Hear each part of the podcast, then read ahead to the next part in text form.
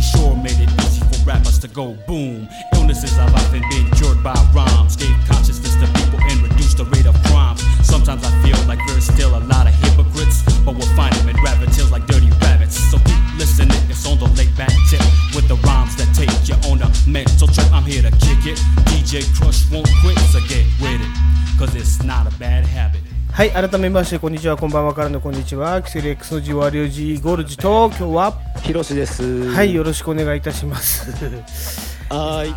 TT が頭痛がするってことですねリタイアっていうことで。もうコロナでしょ？わかんないですけど乗せるか乗せないかわかんないですよでもどうかね。うん。危ないんですまあね体調不良ってことで。ねあのね、うん。今僕の周りもあれだけどなんか結構みんな頭痛が今すごいらしいですねコロナね。ああ、まあでも俺の周りはもうすぐ熱が出て、うんうん。あすぐアウトみたいな感じだけど。本当ですか、うん。なんか後遺症がすげえっていうのはなんか結構聞きますね。頭痛がずっと治らないみたいなやつはね。そう。あとほら、コロまあ10日、10日、一応10日じゃない、あの隔離期間？7日じゃないんですか？今。違くて。な7日7日から10日、まあなんかいろいろあるらしいんだけど、その後にまた熱出ちゃったりするんだってしばらく。めんどくさいっす治ってからねそうなんだ。そう。なんか今さでほらラジオ業界とか見てても、めちゃめちゃあれみんな生放送だから超大変ですよね、うん。オールナイトニッポンなんかもう総崩れしてんじゃないですか、笑っちゃ笑っちゃ悪いけどさでも、ってうんだってアクリル板とか意味ないもん。結局マスクしてないわけだからさ。ないっすね。で、もう芸能人なんかは感染するよ。芸能人なんかはしょうがないっすよね。あれもうみんな一人になったらみんななってるからね。絶対に、うん。しょうがないっすよ、うんうん。あれはしょうがないと思いますね。いかにすすぐ治してすぐ健康に戻るかどうかってことだよね。ねもうだってそんなのさ、まあ、さっきねあの話したけど運ですよね完全にね。こんなの治るか治んねえかなんてのもう早く寝て風邪と同じですよねねだからね。そうそう、ん。そう風邪風邪と一緒でだからすぐどう治すかだよねそうそう早めに薬飲んでもうバッて治しちゃうっていう方が、そうそあのねほっとくよりはいいかなと思うんですよね。だって今日、うん。ちなみに1月29日土曜日の、ね、午後21時、うはい。20時になりましたけど明日のねワイドのショーだって、あのまっちゃん欠席でしょ？ああえいよいよあのまっちゃんも。あのまっちゃん濃厚接触者かなんかであの代打誰誰ってツイッターで結構言ってましたけどね、ははい、最初濱家って言ったんだけど濱家も濃厚接触者で。で濱家が次あの誰々ってリリーさん。あのねあの見取り図のリリーって言ったんだけど、リリーも濃厚接触者かなんかで みんなそうあら崩れらららなんですよ軒並みアウトじゃない？そうそうそうそう。面白い、うん、まあね「オールナイトニッポン」聞く方によってはとっては、うん。あのうん。誰が出てくるのか分かんない「オールナイトニッポン」っていうのが面白いですけどね。そうそうなのよ。まあなんかあんまり喜んじゃいけないけど、ううんん、そうそうそうそう。ねオードリーの時もさあのはい。代打でアンガールズで面白かったけど、ね。で田中がだってリモートで出てて結局コロナになってたみたいな。あれもねまあなんかいろいろその前段階のポッドキャストでいろいろあったんだけどさ。はいはいはいはいそれも面白かったけどね。まあでも早く健康になってほしいですね、そうですね。本当にねみんな、うん。もう一番いいのは何事もなくねまあただの風邪だったか、みたいな感じで終わるのが一番いいですけどね。本当はね、うん。うん、まあでも、うん。どうなるかわかんないからちょっとね予断を許さない段階に今出てて、もう勝手にコロナみたいに言ってますけど、ねまず頭が痛いっていうだけで、まあ、うん。ね。気をつけましょう。また元気になって帰ってくるることでしょう TT が。はいはい。今日はですね、えっ、と今日は1994年のまああのアルバムいいですね。はいうん。京都ジャズマッシブっていうねアルバムおっぱいが出た京都ジャズマッシブ。はいえっ、とここにあるんですけど沖野修也さんですか？沖野修也さんですね。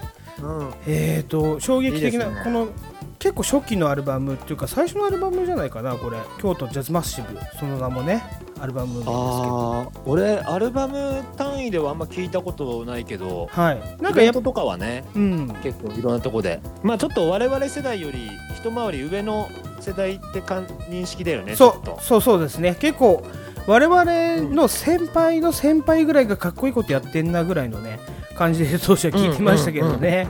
うんう也さんとかねだね。まあご今50代ぐらいのはいそう方々ですよいけね50代ぐらいにイケてる人々がねやってるみたいなね。そうね。はい。うん。でこのアルバムまあはっきり言ってこれアルバムはね当時じゃ今でもジャケ買いする人多いんじゃないかなってもうおっぱいもろ出しですからね。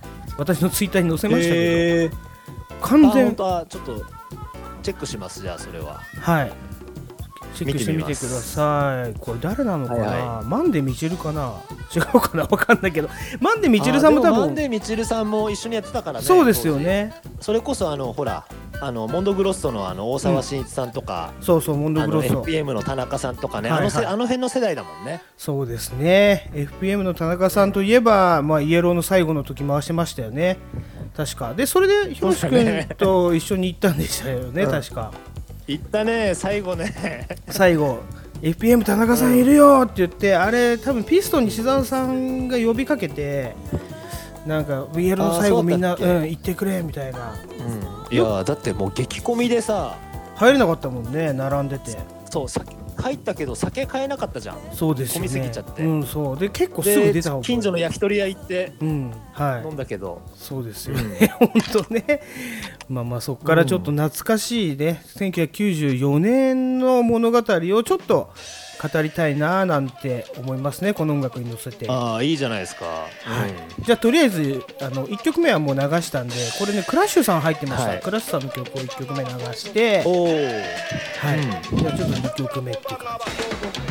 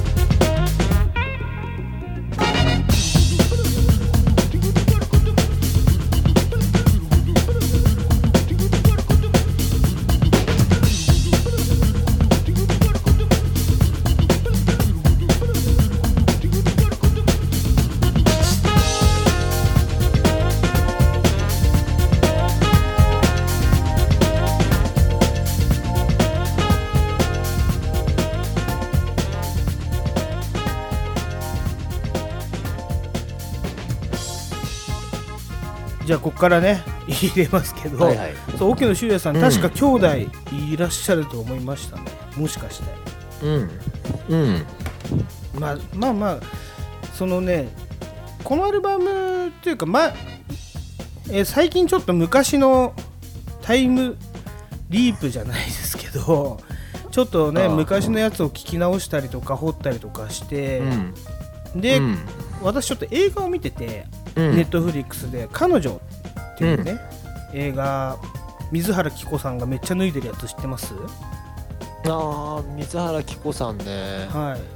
それのその映画は見てないけどうん。あ本当ですか。じゃあぜ妹さんもね素敵ですよね、え？水原さんのね。あそうなんですか？そう DJ やってて。へえうん。全然知らなかった。なんかいやいいいいいいですよ。私の固定概念であんまり好きじゃないなって最初思ってたんですけど、うん。やっぱり彼女っていう映画すごい、あの体当たり演技なんですよね。めちゃくちゃこう脱いでてこう、うん。セックスシーンみたいに出てきて、で、うん。まあ、それだけじゃなくて要はこのなんて言うんだろうな、空気感と音楽がすげえいいなと思って見てたら細野晴臣さんうん。が音楽担当してらっしゃったんですね。おお、うん。そりゃいいじゃん。そうそうそう。そういうちょっとこうなんかななんていうんだろうな昔を思い出すじゃないけどそういうのいいなーみたいなねちょっとそのゾーンに入ってしまいましてアいやルバムだからちょっと当時のはい。なんかちょっとと尖った大人たちっていう感じのね。そうそうそうそうであの辺はかっこいいよねやっぱり、うん。そう。でまたちょっとラジオにもたまに最近出てくるんであのこの人たち、ねこんなこと言ってっけど本当に昔かっこよかったの、みたいな感じで聞き直してみると結構かっこいいんですよね、いやあのズバ抜けてかっけえなみたいなね、ありますいやけどね。もうだってあのあの辺の人たちは本物だよ、はい。マジでそうですね。まあじゃあちなみに1994年ねどんな年だったかご説明いたします、毎回のようですけれども。うん。ね宇宙飛行士の向井亜紀さん宇宙へ。向井千秋さんね。はいはい、はい。うん、とかあ向井明さんは 間違えた。高田信彦高田信彦のむ、神あのあれだ嫁だ。様ですね向井千秋さんね。であとあれですよ、うん。オウム真理教の松本サリン事件の時ですね。うん、おおあれ94年だ。94年。当時僕17歳ですね。で結構覚えてますけど、うん。僕はもう二十歳ぐらいでしたねあの時は。あそうですか。そういえば。もう,、ん。もう10代じゃないんだ。もう10代。もう10代じゃなくて。若者割引聞かない感じで。いやそれこそだから、ん。俺の同級生とかが、うんうん。当時あの日比谷線か、はあれ乗ってて、はい。日比谷線ね。大変だったって。いい1本か2本違う電車乗ってたら危なかったなぐらいの感じで。あれね当時はね春休みだったんだよね、確か3月20日ぐらいだから、で春休みでちょうど学校なかったからよかったんだけど、あったら大変だったんですよね、俺らもね。高校生だったから、そうだねちょうどほら通勤通学時間帯だったからね。はい。そうなんですよ。うん。でまあちょっとね、うん。これ広げてもあれなんでえっ、と薬師康生対辰吉のあのボクシングのね王座統一戦あった頃ですよ。これが世紀の一戦、そうそう。結構でかいですよね。熱い。やつ。うん。うん、あそこから明暗分かれましたよね、熱か2人のね、やっぱり薬師寺が勝ってうん、辰吉がもうパンチドランカーになるみたいなね、今は薬師寺にちょっと支えられて解説するみたいな感じになってますけどね、うん。うん。はいはいはい。で当時のファッションはねやっぱねスノーボードスタイル大流行みたいなの書いてありますけど、まあ、そうそうだったかなうん。みたいなね、スノーボードブランド確かに流行ったけど 僕当時、この94年からスノーボード始めたんですよ確かね。うん。流行りに思いっきり乗っちゃってるなっていうあれがありますけどね。うん、まあだあれじゃない、要はストリート系みたいな言葉が出てきたそうそう年ぐらいじゃない？そうですね。だからその当時、まあ言ったらあのースケートブスケートボードスケボーブランドみたいのが流行っててそれこそスピットファイヤー。ね。うんスピットファイヤーとかかっけえなみたいなね。うん。あとインデペンデント。いまだに持ってますよ T シャツ僕。インデペンスピットファデンイヤーは。トスピットファイヤーね、まあ、かあのねはい。あの炎のマークのね。そう。今でもやっぱりね愛好家はいるんです。うん。スピットファイヤーのステッカーちょっと見かけるときあるんですよねたまに。いやいやもうかっこいいですよ。かっこいいですよ。あとあのいまだに僕着てますから T シャツ。あ本当ですか。インデペンデントとかありましたよね。インディペンデントね。はい、うん。インデペンデントでちょっとそこから、まあ、スノーボード始めた人たちはそういうのからこうだんだんこうスノーボードにシフトしていくんですけど、まあ、当時前いつも言いますけどね、うん。シムスとかねバートンそしてリブティックとか、そっちの方になるんですけれどもね、まあ、そういうストリートのカルチャーが、えー、と発展して、まあえー、といわば明治通りにね、あのー小さいスケートショップのそれこそ、うん。えっと、ストーミーってあったんですけどそのストーミーがメガストーミーっていうのを作るんですよ、この年に。うん。メメガストーミーってあそこ田町かどっかにあったやつ？違うんですよ。あのー明治通り沿いに作るんですよ。ストーミーって明治通りのはい。あるよね。あとまああのビームスの上の方ねあの原宿の。原宿渋谷と原宿の間のね。うーんとビームスの上の方えっ、と私あのほら代々木公園の手前にさ、はい。ストでっかいストーミーあったじゃん。昔。ありましたね。いやあっちじゃない。あれができる前の、もっと小さいスケートショップのそうスケートショップの結構対面とかちょっとずれた対面ぐらいにスノーボードが流行りすぎて、メガストーミーっていうのを作るんですよ。確か95年96年ぐらいですけど。でもすぐなくなりましたけど、もうスノーボード専門店。そっか。はい。作るんですよね。まあそんなうん。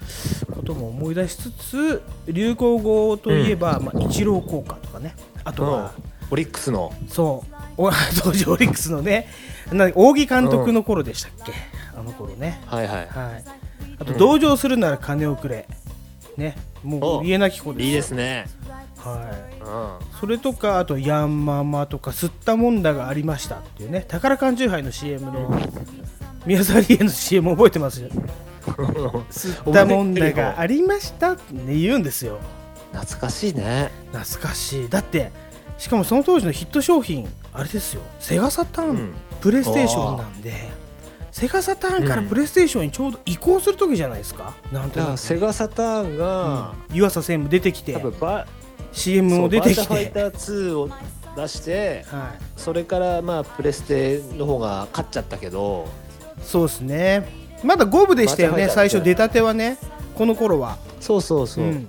だってセガサターンはうん。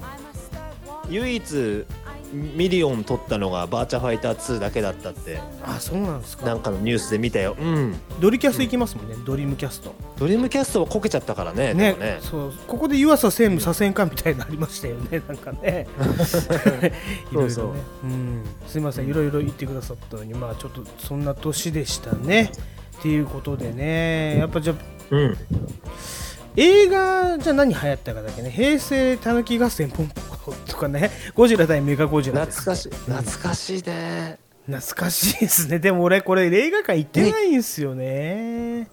俺も見てないかもな、うん。やっぱこういうのってさ映画館で実際その当時見ないと全然残らないですね頭の中にね、確かにうね、ん、えもっとなんか超大作みたいなのあありますよあります。あとね洋画だとクリフハンガーとかあとシンドラーのリストとかその辺なんですよライオンキングもそうだし、はいはいはい。あライオンキングね、はい、あとあれあれ、うん。クールランニング。クールランニングですよ。ラニングね。はい。クーラニングはいいよね。いいですよボブスレーのやつね。いまだにサントラ聞くもんたまに俺。うん。はいいいいいあれは。なんか「うん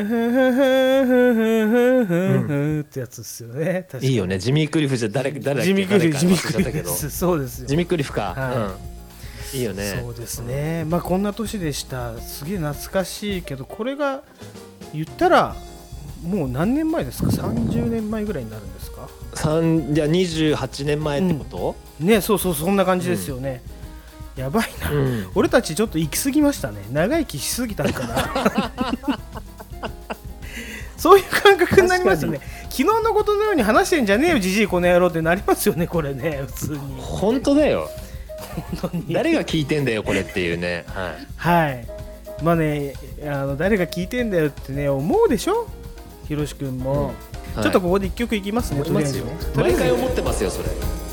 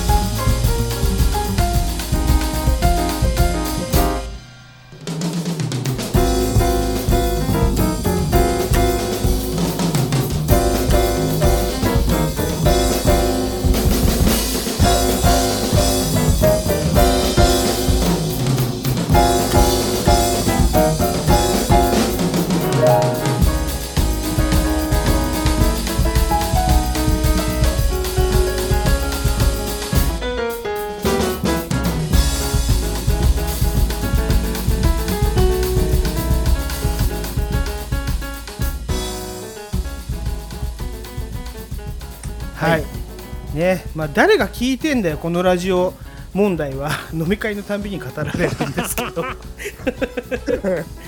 誰が聞いてるんだよ論争は毎回ねはい、あるからねただうん。ただ着実に聞いてる人は一人ずつでも増えていってることは間違いないんですよ。あります。あの 世界ではどうですか？世界では今度ベトナムの人が仲間入りしました。1%。出ました。出ましたベトナム。はい、まあねそうそういうふうに調べ調べるというか私はそのアップロードする側なんで分かったりとかね。あ今回何再生までも再生少ねえなみたいなありますけれどもねたまにメールいただいたりとかするわけです、うんでね今回ね、嬉しいね。はい、うん、うん、これね前回 TT と話したんだけど全カットにさせてもらったんですよ。なぜかといえばうん。ひろし君にこれはちょっと話したかったんであのメールをいただきまして、例の小西君からメールをいただいてほうほう。キセルパーティーたどり着いたぞみたいな。どういうことですかそれ。え？いやだからあんまり僕はその、うん。なんか自分の名前の出るアカウントでやあの宣伝してないんですよね。えー、というと？えー、と例えばインスタグラムでもデクテクスタイルズのアカウントでしか宣伝してないんですよ。うんうん。で石橋良平っていうアカウントもあるんですけど本名の、うん。そのアカウントでは確か1回ぐらい間違えて、あの上げちゃったことがあるぐらいで、12回ぐらいかな、うん。うんあんまりその、は要は格闘技あの私のね通ってる格闘技界にあんまりバレたくないなっていうのがあって あんまり宣伝してないんですよ。そあうん。うででなんですけどうん。だから、うん。多分そうツイッターでもデクテクスタイルズでやってるんで、多分私の名前のフェイスブックとかインスタグラムではわからないようになってるんですね。うん。ああなるほどね。そうただまあ、ん。あのねいろんな人が聞いて涼介がねでも簡単に追跡できるけどいやいやうそうそうそれはそうそうなんですよ。それはそうなんですよ、うん。だたださ、うん。ね追跡しようって思ってくれることが僕は嬉しいと思ったんですよねやっぱり。ね。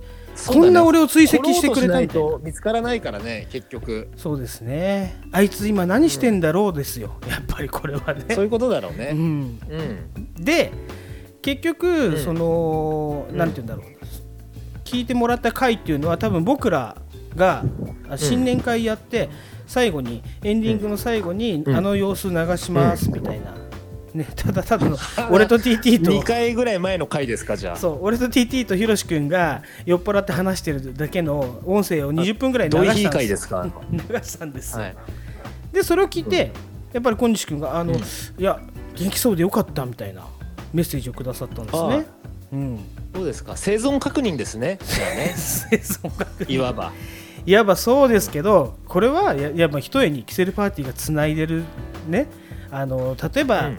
あのいろいろあって連絡取らなく、うん。長い間取らなくてもキセルパーティーで生存確認ね。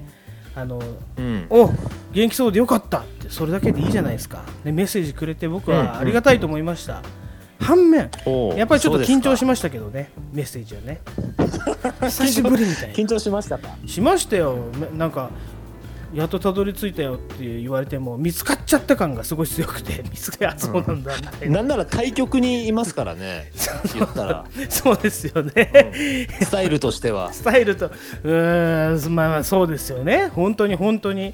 だからなんて言っていいかなみたいな。こうやって返すとまたあの人なんかおしゃれ番長だからやっぱおしゃれ番長ヘリクツ番長だからまたなんか言ってくんのかなみたいなさ あなたがあなたが彼のパーティーであの金が金返せって暴れた時言うな言うなそれ言うな。金返せじゃねえんだよあれは1万円出してんのに5000円の扱いされたから。ぼったくってんじゃねえこの野郎最後は帰れって言われましたからね最後帰れって言われてその辺しょんべんして帰ったんですそれムカついて。大体あなたしょんべんまき散らせますねそう。あの暴れた時は。やばれたんじゃなくて。怖いですね。はんだほんとねまあその当時ね。まあよくバーテンもさほらやっぱり今電子決済っていいですよみんねなみんな尖ってましたから。わかりやすいもん電子決済。あんなさ真っ暗闇でさ酔っ払いが1万円出しても5000円出しても分かんなくなっちゃうのそれはっていうね、うん。うん。うん。話ですよ。もうオーガナイザー泣かせのねなんか応援しに来たのに って酔っ払ってるそうオーガナイザー泣かせ応援せっかく応援しに来たのによっていうさ。あのビートたけしが酔っ払った時はなんか火薬だドンみたいな感じになってるじゃないですか僕なんかどうせ。うんあれは笑ったな俺も。うん。さあそうそう。本当にね、まあ、申し訳ない気持ちでいっぱいまあそそれはいい、まあまあありありますからはい。そういうことは。はい。うん。ね。でそれでまあまあ連絡いただいて、ああやってますよ。でみんな元気ですみたいな感じで、うん。ね。あそういうそういうのがキセルパーティー。やっぱりやっててよかったな。100回もみたいなね。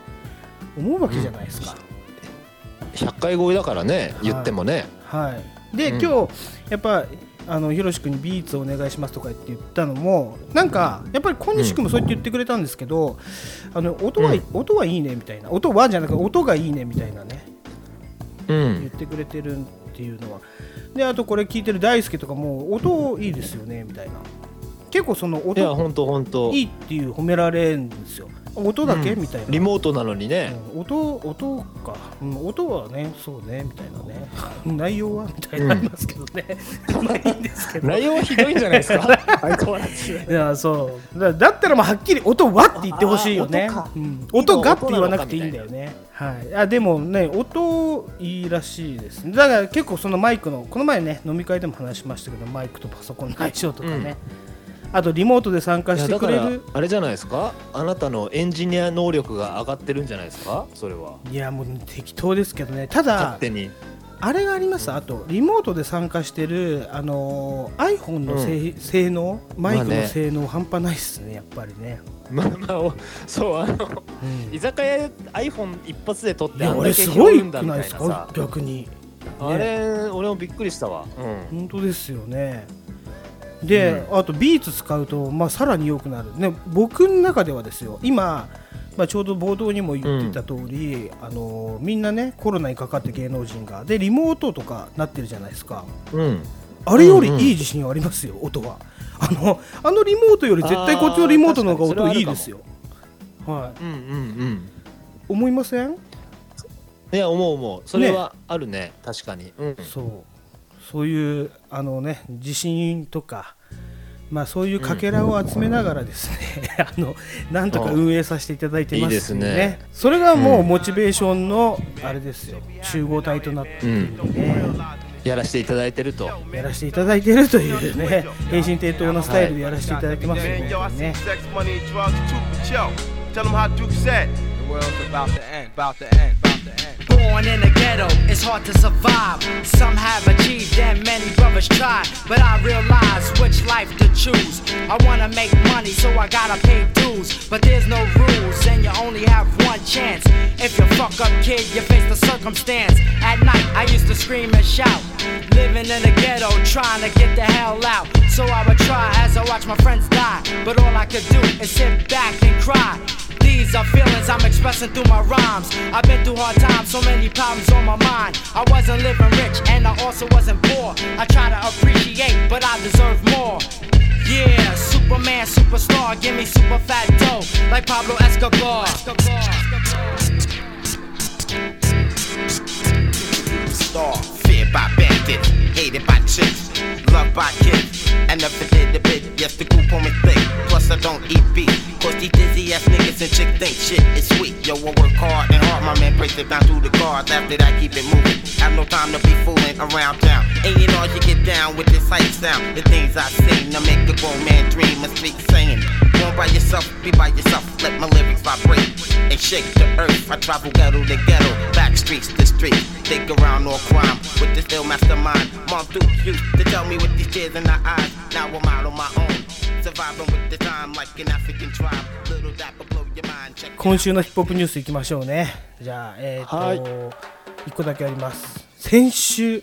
一個だけ一個だけはちょっとやってよその RG みたいな感じで。一個だけ一個だけ言いたいみたいなね。あのやっぱりねヒップホップニュースかどうかわかんないですけど、ぼ最初から？いやあのこれ TT と前々回ぐらい喋っててやっぱ競馬のウィン5すげえなみたいな話してて。うね。はいはいはいはい。前扱ったシャンプーハットのコイさんが Win5 お正月2連発当てたぞみたいなね、うんうん。じゃあ TT やろうかな。ね。そうそう。すごいっすよね10連発当てるってね。うん。いや急に恋さんになってたのが俺笑っちゃったんだよ。いやおいや俺も笑いましたけどそれが恋さん？ヤフーニュースに出てきたところが俺笑いましたけど、ね、恋愛ぬるいで恋さんみたいなね、そうそうそうそうそう。であの人たちやっぱ競馬すごいあのやっぱ芸人の買い方って面白いですよねやっぱりね見てるとね。あのやっぱ一発逆転的な買い方するからで当てるからすごいですよね。まあかつてうん。昔もちょっとお話ししたね、インスタントジョンソンのジャイさんだっうんうん。けねすごうんい競馬で食ってる人、ねすごいよね。人気だもんね YouTube チャンネルも。はい。やっぱりこの Win5 の厚さは前回うん。ね、前も語らせてもらった通り。そうしたら先週出まして、ついに3000万。先週 Win53000 万ですよ。3000万？うん、一発当たったらえ100円で3000万3000万そうそうそういうこことですよ。と要は。はいそうですマジで？20票しかいないんですよ。でも世に20票いるんですよねじゃあ20人は3000万以上は手にしてるってことだよね。そうです。最低でも。そうです。そうです。そうです。すごいです。でもね一発目からやっぱりね9番人気だからかなりふるい落とされていろいろ来るんですけど、最後のねやっぱキングオブコージ、まあ、3番人気ですよ。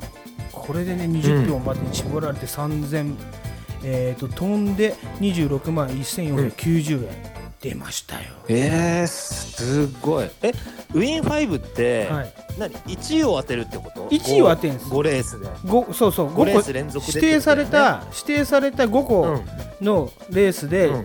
全部1位を当てればいいんです、簡単でしょ、うんうんうんうん。簡単なんですよ。むずいわ、めちゃくちゃむずいっすよねこんなんねうん、そうでルールは簡単だけどね。ルールは簡単なんですよ。ねえなんか出てもこれ負け先週3000万出たかとついに。えー、すげえ。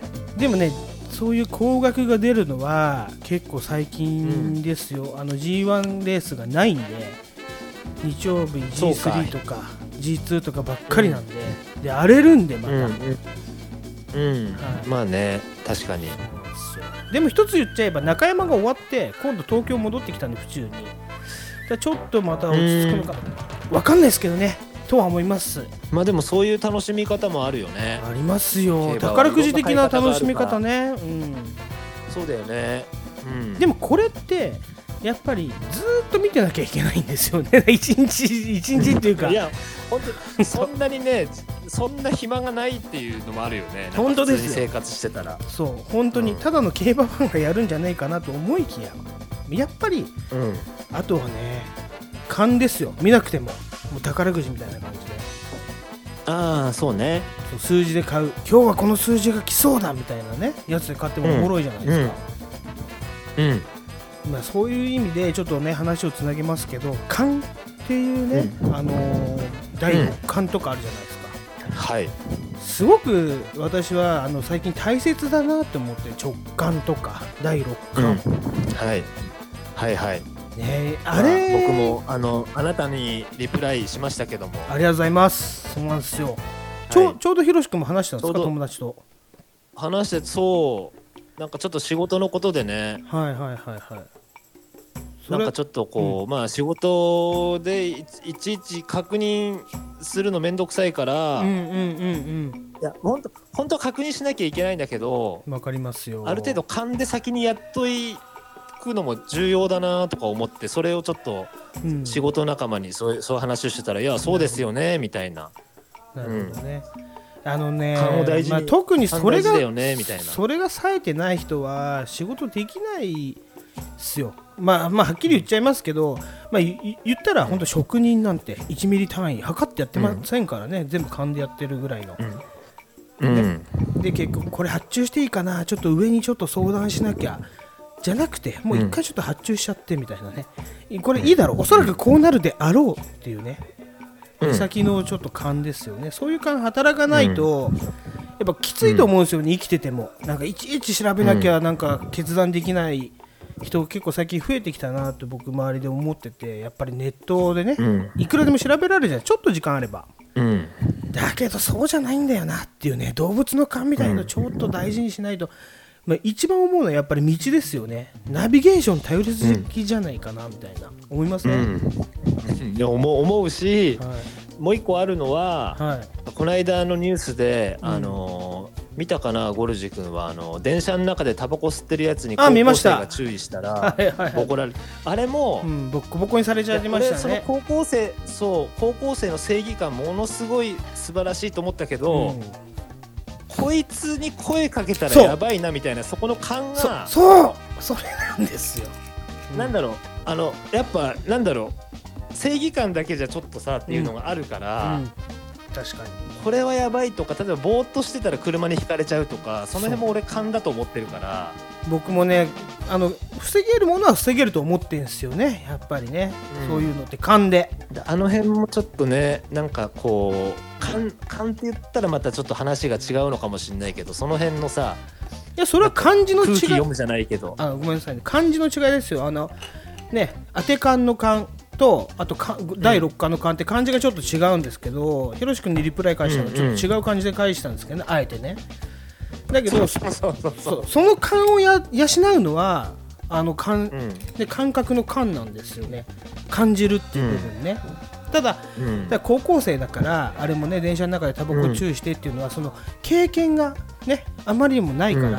それはしょうがないと思うんですよ、うん。やっぱそういう経験、まあ、我々高校生の頃ねさっき1994年の話しましたけどもチーマー大全盛期、暴走族大全盛期で、そういうやばいやつを一発で見分ける感だけはすげえ鋭いんですよみんな。確かに。あの近寄らないんですよまず。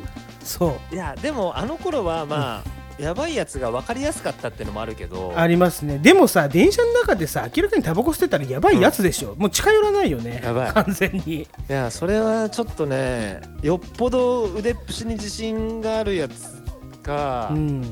出ないとちょっとなかなかそこなんか逃げとはまた違うけどそこはし無視した方が俺は賢明かなとか思っちゃったね。多少。多少ね僕いや高も校生素晴らしいよ注意した高校生。はうんもちろんもちろんね。すごいけど。そうそう。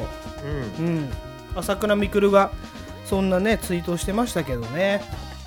同じような。そう。うん、うん。でやっぱりそのちょっと前にあのハロウィンの時にジョーカーみたいなやつがタバコ吸ってて火つけちゃったみたいな、うんあったじゃないですか。うん。うんやっぱりい俺もそその時同じことを思ったわそれは、ね本当に。やっぱり僕もやっぱ親目線で見ちゃうから、自分の息子だったらそういうのはもうすぐ車両変えるだけでいいからみたいなね、うん。アドバイスするかもしれないなって思います、もう電車降りちゃった方がいいよねなんならね。そうそうなんならねそう一緒の電車乗んなくていいし、あとはあの、目が合ってしまった場合ねやっぱ払いたいふりするのが一番いいんですよね、いたたたたっつって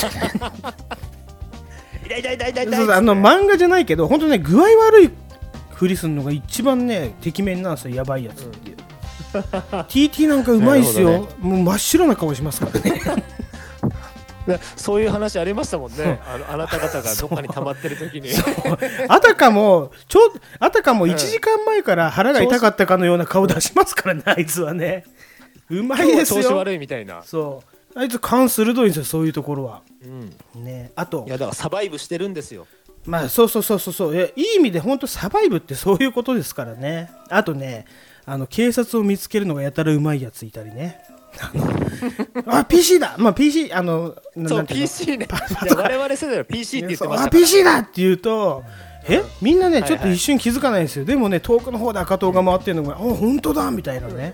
そう もうとにかく逃げるっていうね。そうやったら PC 見つけるの 早いやついましたからね。いましたね、まあだからそれと同じでやっぱりやばいやつに対しても、遠くから見つけとけばもう離れればいい、ね、近づいてしまって目が合ってしまったらもうとりあえず具合悪いふりをすぐにすればいいですよね、お腹痛いふりはうんもうこ今俺に声かけられてもまともに返答をしませんよっていうオーラを、もう直で出なぜすんですよ。なら腹が痛いから。なぜならばもう今お腹が痛くて目も合わせられないぐらい体が曲がってますからみたいなね。くの字に曲がってそうますから。そう目をそらしてるわけじゃない。お腹が痛くて体が曲がってるだけですよっていうことを瞬時に伝えられるスキルは持ってますから、僕ら。なるほど。そうまあちょっと上手にやらないとねその本当本辺は当ですよ。まあ、やっぱりこれね僕すごい思ったのはやっぱ道もそうだしその電車の話もそうなんですけど格闘技ねやってて、やっぱりね強いっていうのはイコール勘なんですね、うん。最初から備わってるこうこうなったらちょっとまずい。じゃあこういうふうに対処しとこうとかね。そういう危険いや起点の聞かせ方格闘技なんてそれの最たるものじゃない？いやだって打力撃なんてそうですよ。当て勘ですからね全部ね。最初は、ねはい。うん。あれを鍛えていくだけの話ですから。うん。寝技もこう駆け引きもあるしね。そうそうこうなったらやばいとかさ、そうなんです。うん。でやっぱり逆に言うと勘がね鈍いやつってんいくら体鍛えてもいくら練習しても強くならないんですよ、もうなぜならば危険察知能力が弱すぎて自分がもう今どんだけ危険なところにいるかっていうのが分かんないわけですからね、うん。まあそうなってくると朝倉兄弟が強いのはなんとなく合点がいくよね。ね当て感が半端ないですからね。あの人たちは天性に持った当て感。そして空手をやってるっていうバックボーンとかね。いろいろありますからね、まあやっぱ勘。これは大事にしてもうちょっとこう、なんていうの危機に頼らないで一回生活してみるのはいかがでしょうかっていう提案ですね。これはキセルパーティーからのね。キセルパーティーからの提案で。はい提案です。はい。本当直感の話でした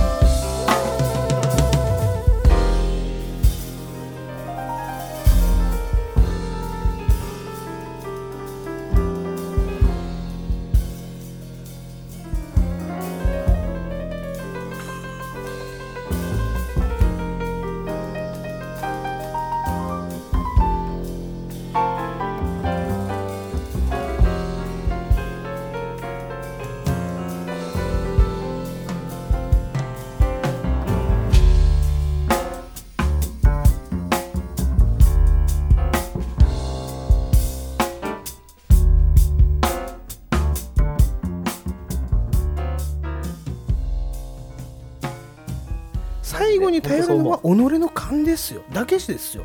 うん。うん。本当ね。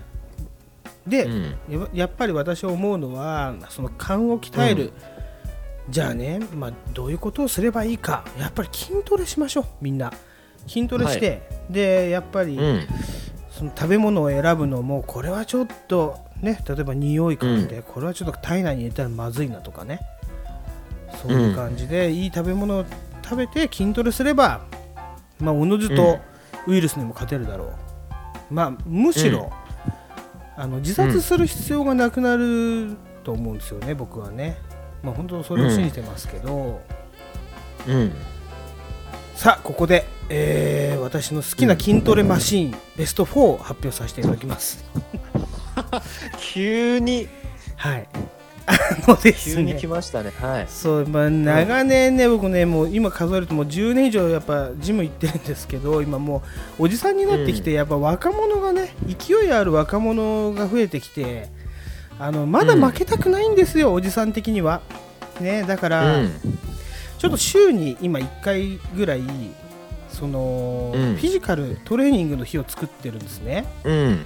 まあもともとあのフィジカルトレーニングが好きでやってたんですけど、まあ、しばらくぶりにうん。また始めたんで、うん。やっぱりまたねあのずーっと使ってるマシンってやっぱあるんですよ。相性のいいマシン。うん。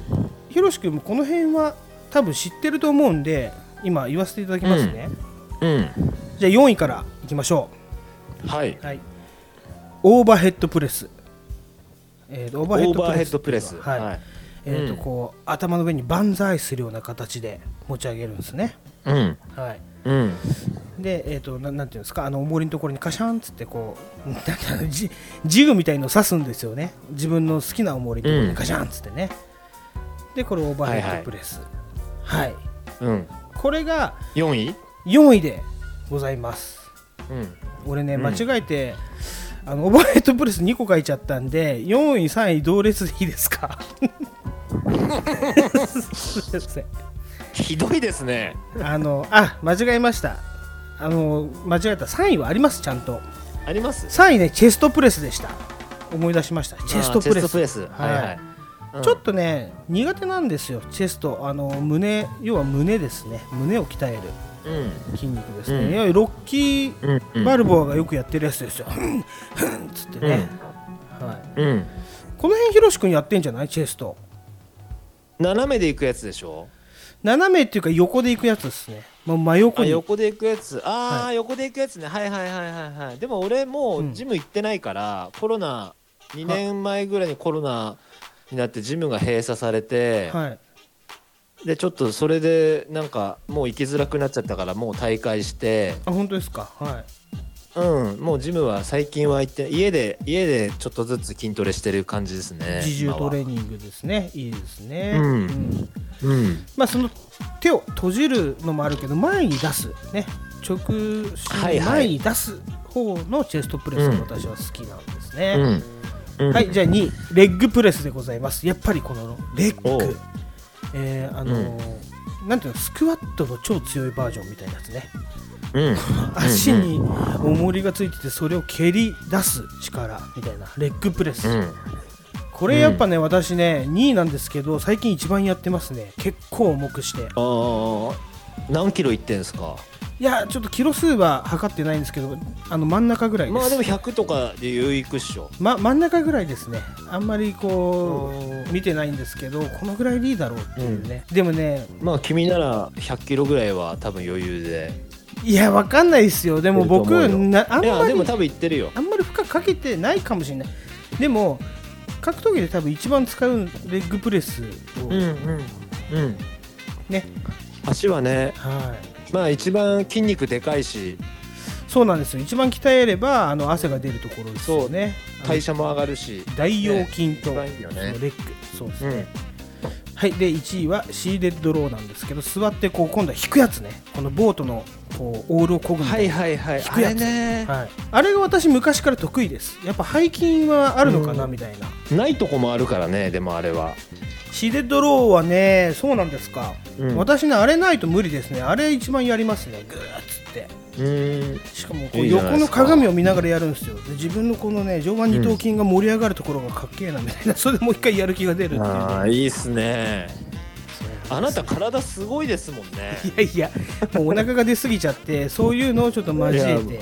酔っ払ってる時のあなあなた抑えられないですもんね。そんなそんなのいや言わないでくださいそんな。のでそれが終わった後自転車こぐんですよ。あの30分ぐらい、ね。有酸素ね。有酸素やって、うん。これをね昼間にやるんですけど金曜日の昼間ね、行くとやっぱりね、うん。今すごいっすよ。じじいだらけです昼間じじいばばあの楽園になってますね。あの区の僕やつ行ってんすよ400円払ってやるやつに、ああはいはいはい。そういうとこね、ん。そう。あのエニタイムとか入ればいいじゃんって言われるんだけど、いやなんか、行けたり行けなかったりするんで仕事によって変わるんで なんか暇な時に昼間行くだけまあ要はそう。一回利用で行けるとこだよね。そうそうそうそうそうそう。一回利用で行くところですね、そこうんに、うん。まあ行くとじじばばがねほんと頑張ってますよね、で遅いんですよねまたね。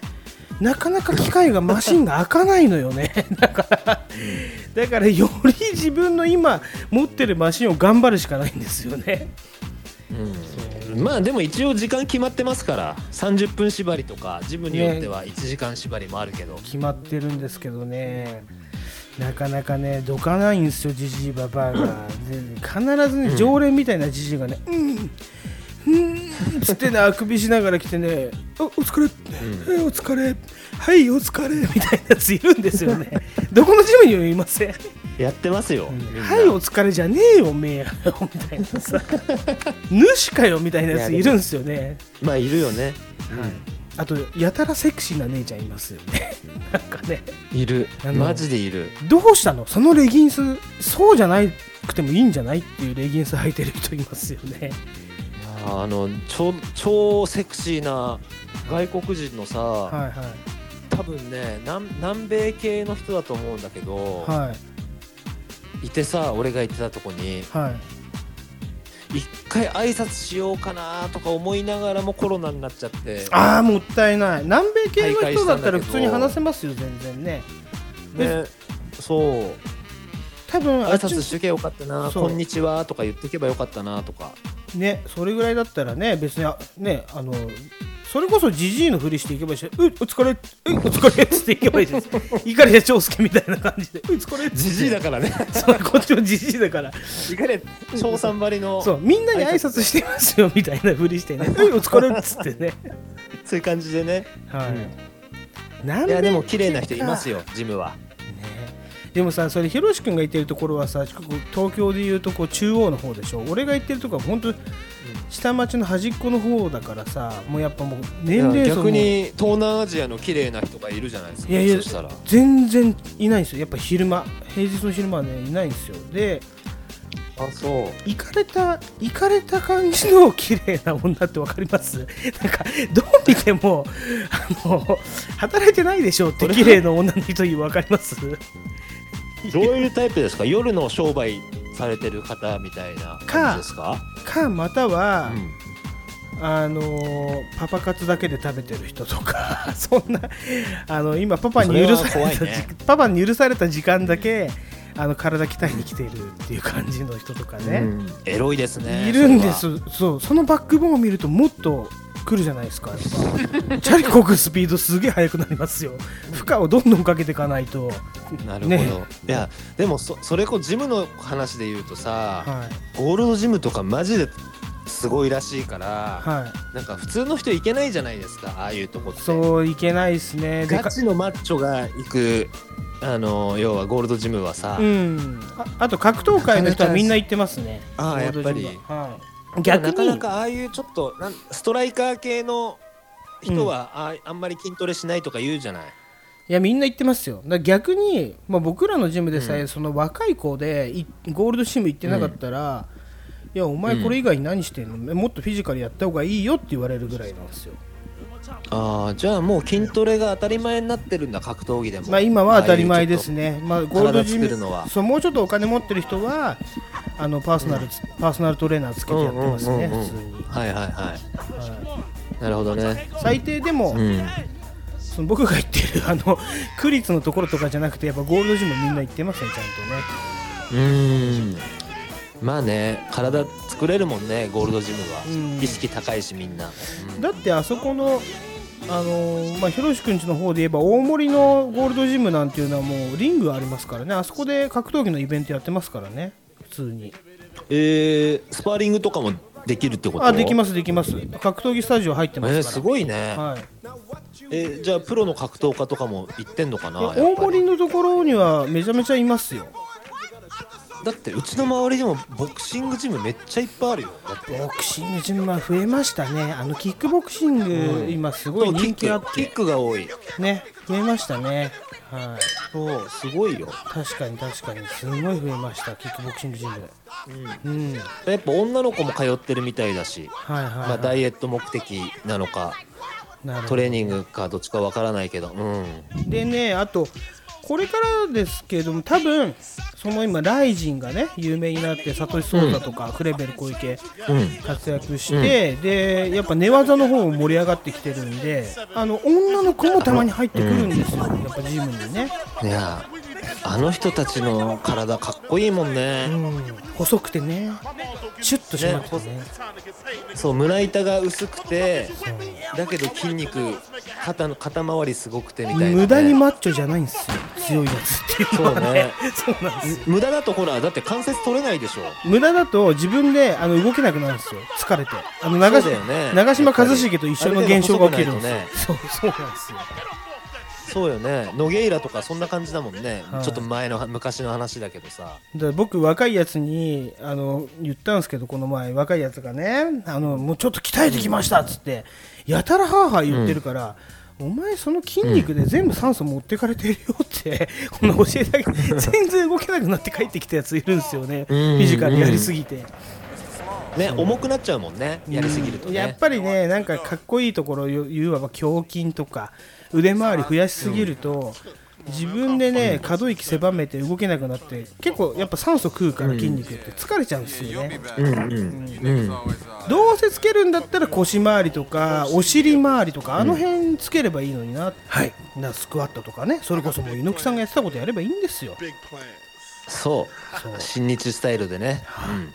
ああとねその言ったらその寝技の方ですけど、まあ、本当にいろんな人最近、僕がやってる、ね、あの僕あのクラスをちょっとね週1回だけ担当させていただいてるんですけどあの初心者の人をね、代表が僕のクラスに回すんですけどその初心者クラスっていう体でやってて、結構女の人が増えてきてえー。あの CA さんとか来たりねえっと思って。え誰さん？C CA さんってやっぱりこのキャビンアテンダあン CA さはいで空の仕事がちょっとコロナで暇になっちゃってあのんほうほ運動したいなと思って、まあ、どうせだったら寝技やろうかなと思いましたって言ってね、いやそうなんだと思ってそういう人とかねその20代の女の子とか来たりとかねびっくりういいでしましたけど、すね CA さんなんて。はい、負けん気超強いですよやっぱり。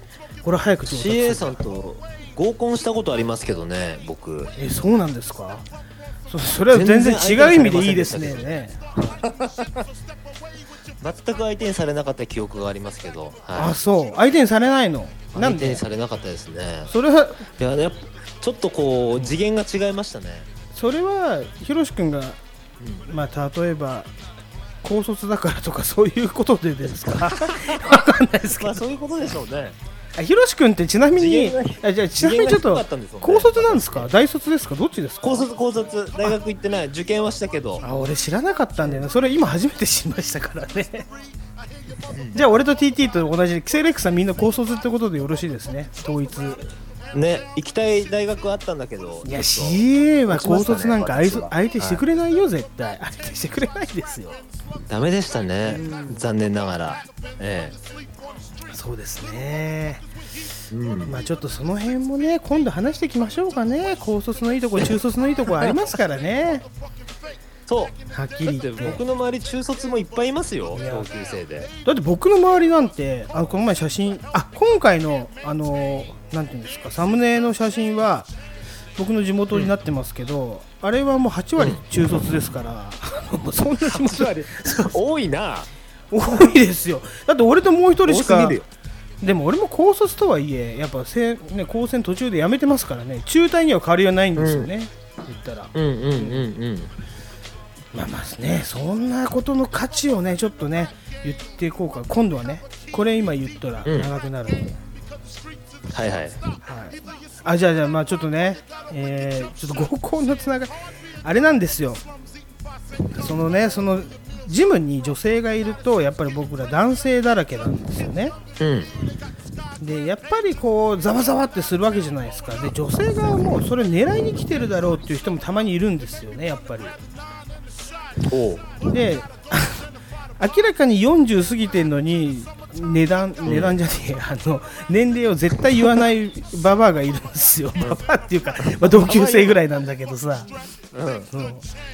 であいつなんで年齢言わないのって。その時点で寒いよねみたいな言われてちょっとかわいそうだなって僕思ってて。で結局年齢って言わなくてもそのうん自分が出る大会のカテゴリーで年齢分けされてるからバレるんですよね、まあそうだね。そういうコンテスト出ると。そうそう。5, そうだよね。5歳単位とかで、うん。で本当にバレたくなかったら、オールうん。年齢みたいなやつがあるんですよ。アダルトカテゴリー。あーフリーの枠のね。そうそこに出ないくせになんかマスターなんとかって出てるからもう40から45歳って分かっちゃってんのに、これなんでかたくなに隠すんだろうなと思ってて僕ずーっと思ってたんですよ、うん。である時やっぱりなんか飲み会に呼んでみたんですよ、僕らがあの10人ぐらいいつもやる飲み会があって、うん。でやっぱえなんで隠すんですかえいやそれは内緒とかって言って、まあ、年齢だけはうん。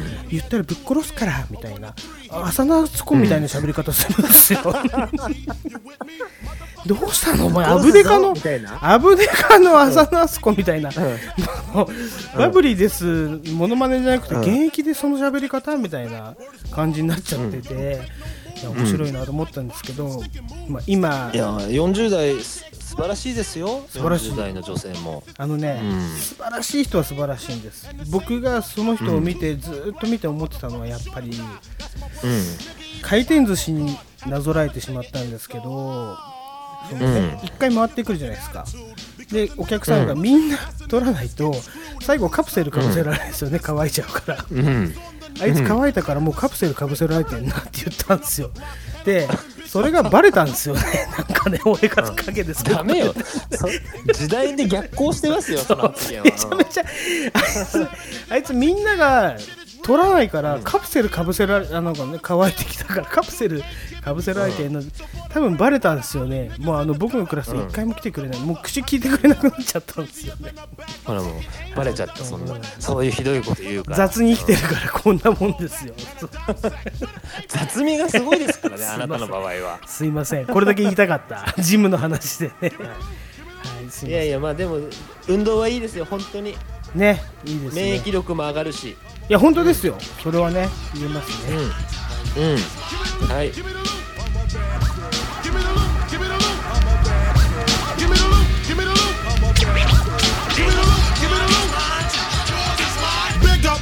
It's a stick up, stick up, and I'm shooting niggas quick if you hiccup. Don't let me throw my clip up in your back and headpiece, the opposite of peace. Sending mom Duke a reef. You're talking to the robbery expert. Step into your wake with your blood on my shirt. Don't be a jerk and get smoked over being resistant. Cause when I lick shots, the shits is persistent. Goodness gracious, the papers. Where the cash at? Where the stash at? Nigga, pass that before you get your grave dug from the main thug. 357 slug, and my nigga Biggie got an itchy one grip. Huh, One in the chamber, 32 in the clip. Motherfuckers better strip. Yeah, nigga, peel before you find out how blue steel feel. From the Beretta, putting all the holes in your sweater. The money getter, motherfuckers know the better. Rolex watches and colorful swatches. I'm digging in pockets, motherfuckers can't stop it. Man, niggas come through, I'm taking high school rings too. Bitches get split for the earrings and bangles. And when I rock her and drop her, I'm taking her door knockers. And if she's resistant, baka, baka, baka. So go get your man, bitch, he could get robbed too. Tell him Biggie took it, what the fuck he gonna do? I hope apologetic, or I'ma have to set it. And if I said it, the cocksucker won't forget it. あの多分94年だったらノトリアス BIG とかあと Group Home なんか持ってるやつを挟もうかなとお思いますね。うんもう僕世代ドストライクですねその辺は。そうですか。94年とかははい。はい。あれヒロシ君が教えて9495は。9495、そうですね、うんうんヒロシ君が教えてくれたインテリジェントフードラムあれは93年でしたっけ、うん、そのあたりだね、インテリジェンスフードラムは。うん。そうですね。あれなんか俺知らなかったんだけどすごい良かったですね。今でも、うん。あれ紹介されて買って今でも結構聞いてますね。うん。まあそれこそ大ネタですけど。そう、さっきの話じゃないけどジムで音流さないといけないんですよ。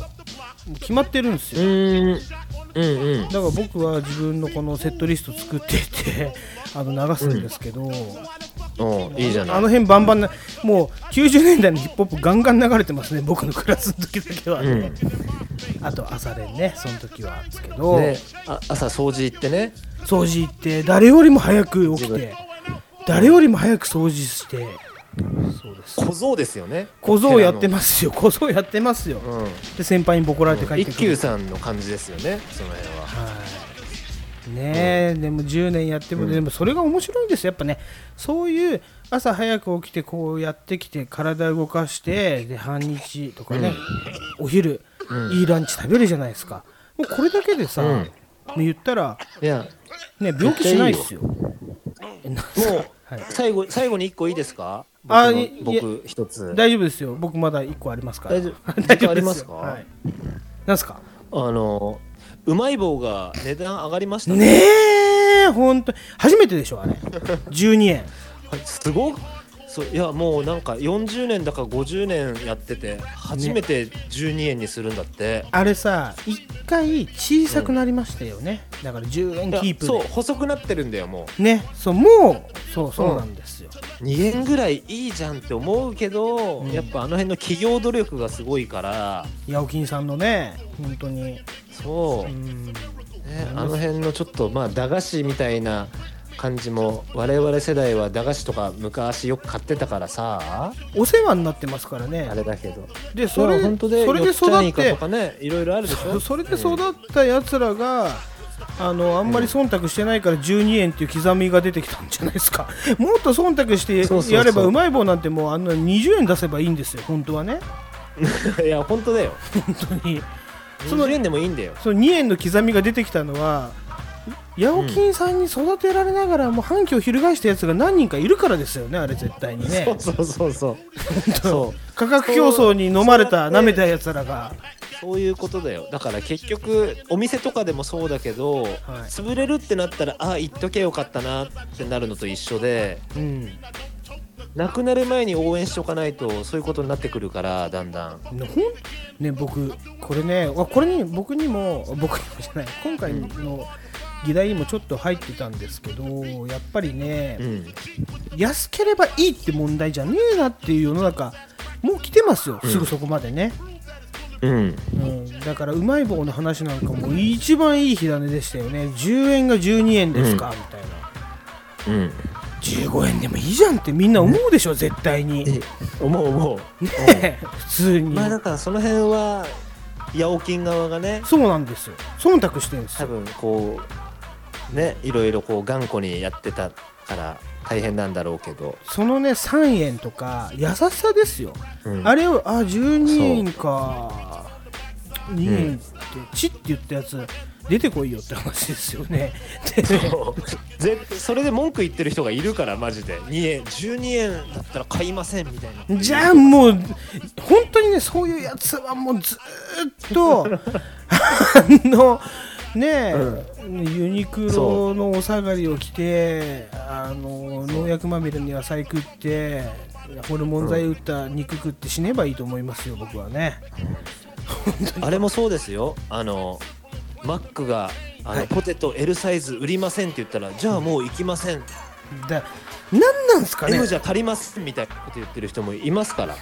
あれってだからまあちょっとそれで思ったのはやっぱりあの SNS じゃないけどそれのあの過激さ過激ですよ、行くんだから絶対に。そんだけ好きだったら。そう。何言ってんだよって話ですよね、12円だったら買いませんって。そんな貧乏なやついないでしょ。だって子供のために売ってんだから10円で売ってるっつうのはさ。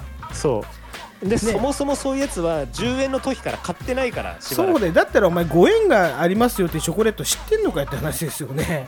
あのありがたさ。懐かしいね。そう。5円チョコ。5円がありますよ。だっておみくじまでついて5円ですからねチョコレートのくせに、うん結構しかもでかいんですよ、チョコレート。そう。ねえ。いやー。5円と5円にかけてますからねあれなんて。そうそうそうそうですよ。そうですよ。で僕思いましたけどもう駄菓子ま屋がそうなっちゃってるから、そうなっちゃってるっていうか当たり前ですけどね、うん。この世の中。あの、まあ、うん。うちもね、もう仕事的に値上げ値上げがすごいんですよ、ね、石油がどうのこうの、運搬料がどうのこうのってねそうそううん。だけどやる方にしてみてください。やっぱりうまい棒ね、例えば12円にあげました、そういうことをするために、まあ、私もね商品を値上げします、見積もり作って、うん。ね、お伺い立てうん。てこれでどうでしょう、この仕事一連見てください、1円にもならない、しかもむしろマイナスになる仕事ですよ。客を失うかもしれないような仕事を一生懸命やってる虚しさですよ。これ値上げのうん。告知なんてものは。でそれもね努力だよ。そう分かってほしいなって思うんだけど分かんないやつはね、もういいです買いませんみたいな。本当にいるんですよ僕のお客さんでも。ああそっか。やっぱ思いましたけど。ね、経営してるとそういうことはねあるもんねやっぱり。そうなんです。これはねもう次回で毒をうんたんと存分に吐いてやろうかと思いましたけどちょっと言っちゃいます。本当にねそういうやつはもう俺45になるんで相手にしないことにしたんですよね。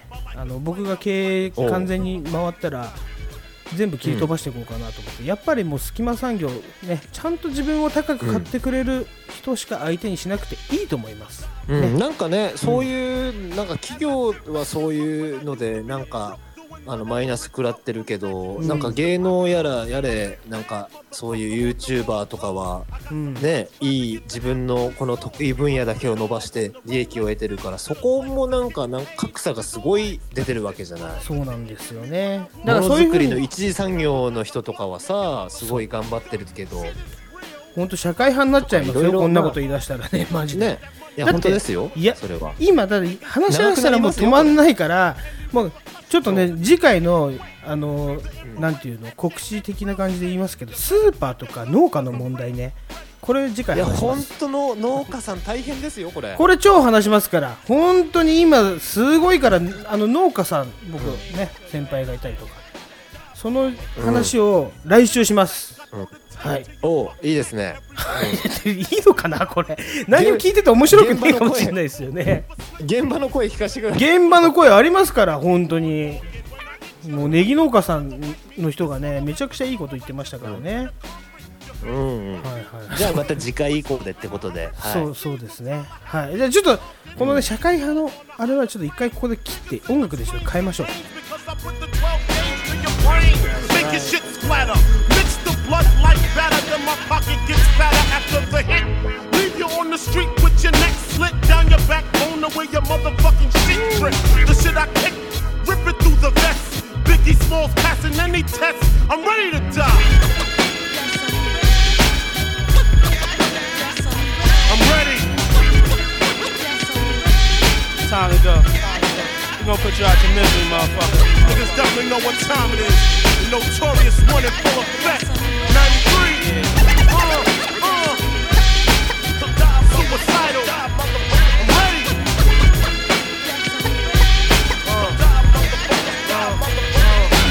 ready. Now I lay me down to sleep. Yeah. Pray the Lord my soul to keep. If I should die before I wake, I pray the Lord my soul to take. Cause I'm ready to die. I'm ready. I'm ready. All y'all motherfuckers come with me want. I'm ready. I'm ready. I'm ready. Biggie Small, 50 grand. I'm ready. Rocking on and on in 93. Easy Mo B. Third Eye. The rest of the Bad Boy family.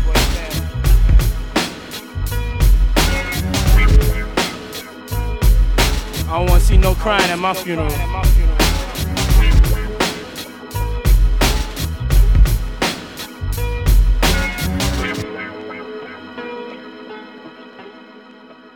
やっぱり。ね物申したい。やっぱヒロシは物申したい、ヒロシ溜まってんなってありますけどねだいぶね。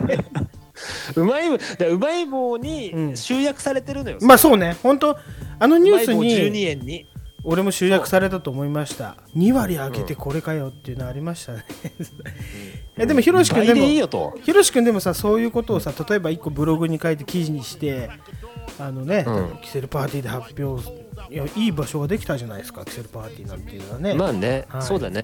ブロガーじゃないからね僕は。そうですね、今もうインプレッションで言ってますからね、インプレッションっていそううか、ね、キセルパーティーでラジオこうラジオの媒体で言うっていうね。はいよかったと思います。それでもね自分の意見をこうやってね言って一人でも二人でも聞いてくれればね。うん。例えばこんなことを飲み会で提言してもみんなで別にみたいな違う話題にすぐ行っちゃうじゃないですか。で誰も人の話聞いてないそうそうそう流れちゃうから。そうそう。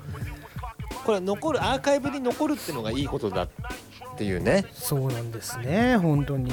あ、うん。アーカイブって言えばあの Spotify の中で5個ぐらいキセルパーティー消えましたっていうことはね今回あ本当？うん。やっぱり Spotify、源あれ？音源仕様で？はい、Spotify の方で、えーっと明らかに分かったのがドレイクとナズのあの版権を持ってないらしいんですよね、どうやら。で、お Spotify が？そうあなたは持ってますかって来たんですけど、もちろんキセルパーティーが持ってるわけもなく、素直にあの、すぐ消しますみたいな感じで、うん。ね、でも英語のやり取りなんですけど、で5個ぐらい消えました臨機応変に。はい。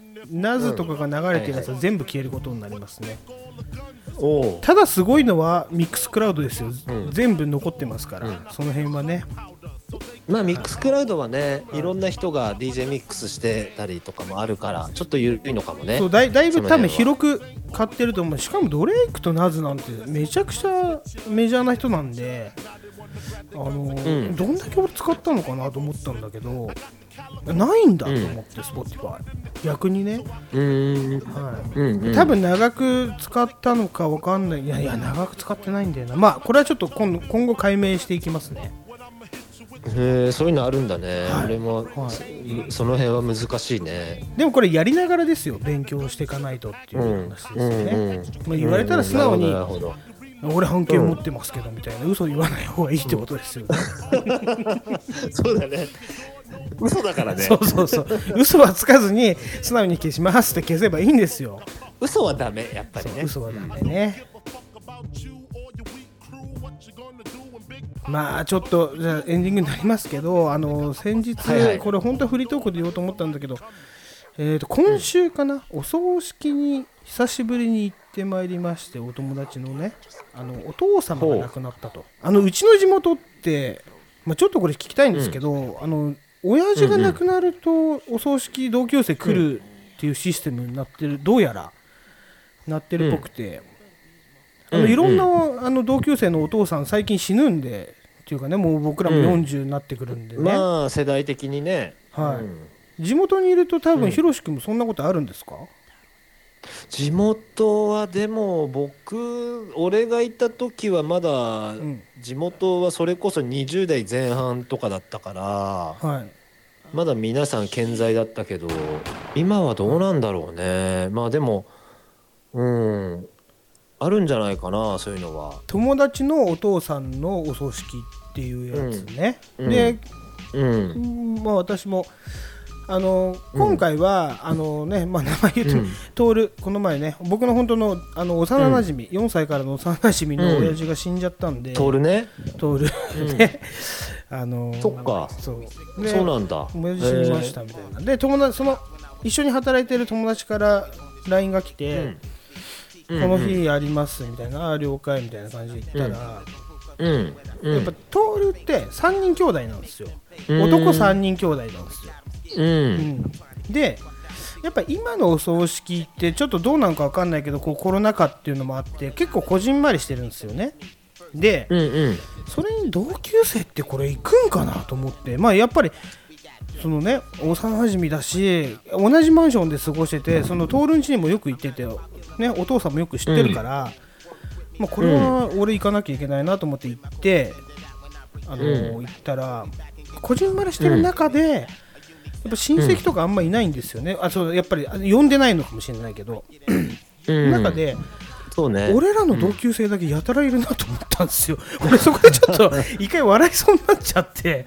あの結構まあでもそれその辺はあなたたちのそのなんなんていうの関係性が深いからじゃない？その下町独特の多分ねそう俺独特だと思うんですよね。なんか人の親父のまあうん。うん。俺も友達のあの親御さん亡くなった時行ったことあるけど、はいまあでもそっちの下町の方はもっと深いんじゃない？そういう関係性として。そうめちゃくそういうの。めちゃくちゃ深いん冠ですよ。婚葬祭っていうのが。そうだね。義理ごごとね、うん。でまあかちょっと思い出したのがその連絡をくれた徹と一緒に働いてるやつがうんタケっていうんですけど、あの今回のサムネイルにも載ってますけど、タケってやつタケも徹も載ってるんですよ、今回のサムネイルね。どれか探してみてください。中卒中卒の？中卒グループ。2人とも中卒で居酒屋やってるから計算できない。うん。いやまあまああ言うな言うなみたいなね。はいで竹から連絡来て竹の親父は俺らが20代の頃亡くなったんですよ。でうん。お葬式やっぱ呼ばれて俺金なかったんですよね当時ね。うんでなんか、うん。あれ5霊前っていくら包むのかなと思って友達に聞いたら、うん。当時インターネットなかったから、うん。5000円ぐらいでいいんじゃないって言われて、うんうんうんぐらいですかね。で5000円包んで、まあ香そ香典それぐらいでいいと思うよ香典は。そうそう、でその後、うん。お通夜の後地元で飲みに行くって言ってたからその、うんあの違うやつ岡ってやつが岡ってやつがあの、飲みに行くよって言ってたからそうなんだっつって、その、なんだろう香典から3000円抜いてあの、2000円もう5000円って書いてあるんですけどで、その、うん。その5連戦を2000円だけ入ったやつを渡したんですよ、うん。そしたら後で香典泥棒が出たみたいな話になってて明らかにこの「石橋」って書いてあるやつから金が抜かれてるぞみたいになって なんか問題になったって聞いたんで今回はそれはしないとこうと思ったんですよね。いやもうもう40代だから。そうそう。でもねでもでもその竹の結婚式の時も同じことやったんですよ。俺3万って書いて1万円だけ進んで結婚式出場して、うん。後で問題になったみたいなやつ やっちゃったんですけど、まあでも我々のあの知ってるあのゆういちさんは3000ですよあいつ。0円であの 3000円か。あいつ。あいつひどかったですよ。参加してましたけどね。俺の結婚式に3000円だけ包んできたんですよ、ね、3万円つ 包みましたけど。ありがとうございます。そうですよ。思い出した思い出した、そういう文化もありますよね。そういうのありますから、気持ちですから。そうですね。まあまあまあお,、はい。お金の話はいいんですけど、でそれで、うん。まあね。そううん徹のところに、まあお金住んで行ったらその多分ねいたのが俺の目視だと15人ぐらい中同級生8人いるんですよね。どう数えても同級生8人いるんですよ。まあまあ半分同級生だ、まずそれでちょっと笑っちゃって。うんうん、いや絶対関係ないやついるなと思って俺ピックアップしてったんですよ絶対お前関係ねえだろってやつだけどやっぱりあのそれがねまあへ土平日のあのお昼だったからみんな仕事休んできてるんですよね、うんうん。あ結構みんな偉いなと思って。うん。でまずその時点で僕面白くなっちゃってるんで、あのうん。着席するじゃないですか。で、前のやつに喋りかけてうん。でも結構もうもうなんなんですかその同級生の親父の葬式だから同級生はちょっと泣いてるんですよ。だけど僕はその同級生がね久しぶりに会うやつが何人も神妙な顔してるからうん。ちょっと面白くなっちゃうんですよね。で俺が喋りかけた 淳ってやつが僕それもあの写真載ってる出てますね、うん、写真載って淳ってやつ裸で載ってますからもう一番わかりやすいんだけど淳に喋りかけたらうん。あっちもめちゃくちゃ面白くなっちゃってんですよ。で分かってて、うん。でなんかお証拠、うん。そのねあの、なんていうんですか平安祭典の人がお証拠をうん。2回か3回ぐらいして、今お棺を開けますんで、皆さんうん。お花を入れてあげてくださいみたいなこと言ってるんですよ。うん。でうん。に「お前何入れんの?」って言って。うん。え 何えーでトミカトミカ入れんの。でじゃあ俺プラレール入れるわとか そういうことをずっと言ってて。ダメだよ。燃えないものはダメよ入れちゃ なんかいやいやあそういやで通るパッて見たらお考えてて親父のね亡骸がそこにあるからめちゃくちゃ結構泣いてるんですよ。でなんかうん。トールは泣いてていいんだけどそのもう一人俺の友達の岡っていうのが、丘の中めちゃくちゃ覗き込んで見てるんですよ。それ見てめちゃくちゃ面白くなっちゃって。いやそんなによく見ることあるみたいな。いやドリフじゃん。そう。だからもうこらえらんなくて俺と淳がもうめちゃくちゃなんか、みんな今マスクしてるからねクックックックッって言ってたら、ほんと友達にあでも、うん、はいあれだねそのお葬式に出るのは珍しいかもね。なんか告別式とかそれこそお通夜とかは出るけど、家族以外でも。じゃあなかなか告別式ってなかなかないですよね。だからそう。そうそうだあのお通夜とかはあるでしょ？けど他人他人というかそうあの知り合い親戚以外のね。みんなでわーって集まってつやぶる舞食ってその寿司かなんかつまんでそう。酒飲んでわーってやるのがお通夜じゃないですか。そうそのしゅあのおかんとか見るのっていうのはそう。なかなか他人ではね珍しいかそうもねそうですよ。だそんな中に、うん。言ったら親戚とか、その同級生親兄同級生だらけが 同級生半分いるんですよ。珍しいかもな。なんか、じゃあだからなんかおかしくなっちゃうこっちの気持ちも分かってもらいたかったなっていうね。もう本当にうん。例えば死体したいっていうかそこにあるんだけどめちゃくちゃめちゃくちゃ笑っちゃうんですよ。でなんか同級生に言って「お前今日やめてそのあのドリフとかあのごっつええ感じのコントみたいな。ねもう本当それが始まりそう。本当に今日だけは静かにしてやれよって怒られてじゃあもう俺耐えらんねえから帰るわって仕事忙しいから帰るわって言って帰ってきましたけど、まあねそんな感じの はい。だから要はそういうとこからああいうコントとかって生まれてるんだろうね。多分ねそうなんですよ。だ本当きっとねあと緊張と緩和じゃないですか。静かにして神妙な顔をしなきゃいけないな神妙な顔をしなきゃいけないなって言われるほど面白くなっちゃうんですよね、なんか知んないけどね、うん。うん、笑いの原点ですね。そうですねじゃああなたのお葬式もそういう感じでややらせていただきますからじゃあ。トミカとプラレール、あとレモンサワー入れてください、ね。燃えないものばっかり入れてあげますよじゃあ。はい。そうそれがいいと思います。ダメですって言われるから、ね。止められますよね。うん、入れられませんって言われるから。わかりました。じキセルパーティーのハードディスクあの入れますから。パソコンごと入れてくださいよじゃあ。あのねね。これ使ってた。そうパソコンごとはい、はい、いや待って待ってまだ死なねえからまだ死なねえから。勝手に殺すなよ。まだ死なないですよ、まだ死ねないな。息子1歳だからねまだね。そうだね。あとあと20年はダメですよあなたは。そうですね。成人するまで。そうですね、うん。で頑張って、はい。ね、いいもの食べて。で来週その僕も早くお金の話。嫁さん見つけないといけないですから。お婚活？はい。そう。まあ、トールにはそうトールにはちょっとあのまた会いたいですね。でもね。はいぜひね ぜひまたうちの地元来てください、ねそうだね。あじゃあ婚活してください、ひ東ろし君も京にね。ひろし君も婚活、はい TT と一緒にしてください。コロコロナ禍でもまた出かけらんないんだから大変よ、あほんとい今、何？あのーまたこうちょっと家自粛っていうか、あんまり今じゃないだろうっていうだっ感じてなんかもうですか今今出たら間違いなくかんあの別にうん。それこそコロナに感染したらん。元気に治せばいいだけの話なんだけど、その10日間動けなくなるっていうのが結構ダメージ大きいから、仕事のこととかいろいろさ、制限がかかっちゃいますもんね、やっぱりね。そう。うん、そうそうそう。それがちょっとねっていうのはあるね。そうですね、やっぱり、まあ、感染がどうこうっていうかね、やっぱり人にうつしちゃいけないっていうのがあるし、あと決まり事を守るってちゃんと生きようと思ったら、やっぱりうん。ね、今はしゃくべき時期じゃないだろう、もうちょっと落ち着いてから外出ようぜってなりますよね。うんね。本当普通のこと言っちゃって申し訳ないんですけど俺もそういうね。本当にね。普通の昼のラジオかこれ。本当に昼伊集院さんの昼ですよ。今伊集院さんが昼ですよ。夜は違うこと言うのにひ昼ですよ。伊集院さんやめちゃいますけどね。そう。あれだよ。パンサー向井くんがそうです公よ認ですよ。あれね逆にな良かった。すごいよこれは。佐久間さんが逆に良かったって言ってましたね。